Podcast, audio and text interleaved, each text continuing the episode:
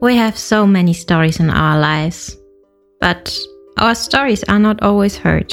On the Hear My True Story podcast, we tell our own true stories. Before the white car backed, our head teacher had scattered. Looking at him, I could only see his tie that was flying backwards, waving at us, and he disappeared in thin air. I want to share my life story. I want to share my voice with the people because I know that uh, just a small joke I can tell through this, this podcast, it will make someone smile. When you ask me what I fear most in life, I would definitely respond to you and say it's fear itself. We are fighting for togetherness. We are fighting for equal rights. We are fighting to end injustice. You don't have to be a storyteller or writer because guess what? Life writes the best stories. Hear my true story. Welcome back again to another episode of True Storytelling with me, Otako. Today I would like to tell you a true story. This is a story about names. In Uganda, East Africa, Africa, people happen to have both African names and English names. And therefore, I would like to tell you my personal conflict about this. Why and how it was so hard for me to decide how I should be called either by the African name or English name. I hope you enjoy my story. Growing up in Uganda, in the capital city of Kampala, I always hated to be called by my African names. And I guess now you're asking yourself, what are my African names? My African names are Mpata Otako. And I also have English names. Rogers Williams. When I was a young boy, I hated being called Mpata Otako. I can tell you, whenever someone called me by my African name, we could fight.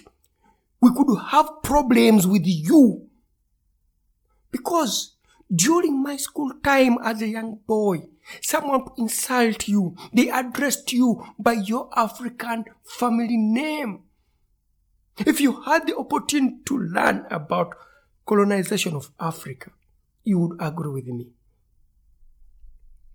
When Europeans colonized Africa, so many things changed. The Africans who welcomed the European colonialists were called collaborators. And these collaborators lost their economic independence, lands, minerals, cultures, and traditions.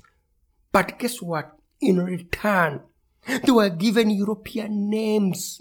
Names like John, Paul, Mark, Edward, George, Stella, and so many other European names.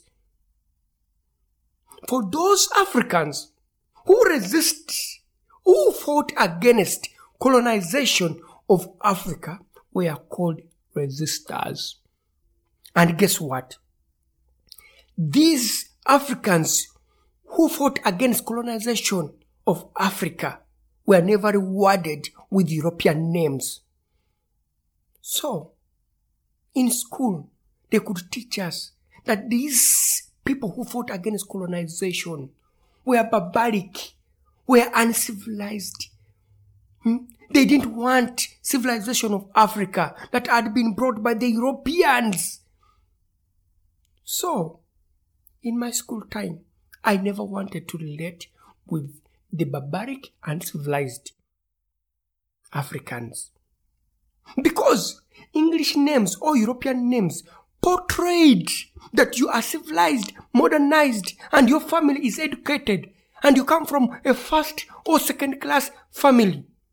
But, but the truth, for me, I grew up from a low class family. But as a young boy, I always wanted to relate with the first class or second class family. Therefore, I always wanted to be addressed by my English names, Rogers Williams. But one moment in my life made me love my African names. You see, in 2019, I moved to Europe and now I live in German. So one day I was taking a walk. Then, as I was walking, I had someone calling my name. Williams! You are so fast, please, Williams! Wait for me! Then I stopped.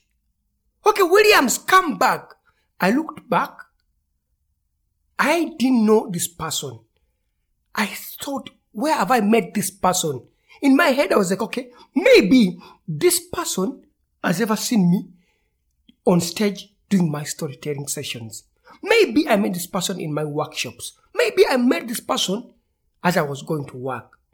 So I, I was trying to really find where have I met this person calling me by my name, Williams. But I, I, I decided to walk again. And then he said, please, Williams, come back, stop. Come to me here. And then I decided to walk to the person calling me. So when I reached to this person, he looked at me and I could see in his face that he really doesn't know me. And I could also see it in my face that I don't know this person. And I was like, ah, I'm sorry. So in that moment, I saw a small dog running towards this person, a white small dog running so fast, shaking its tail. And then the person picked the dog and said, you know what? I'm sorry. He is also called Williams. Es tut mir leid. That's in German. I'm sorry. And then I was like, okay. It's okay. I majestically walked away. My friends, this day I laughed at myself. I laughed because it made me love my African name.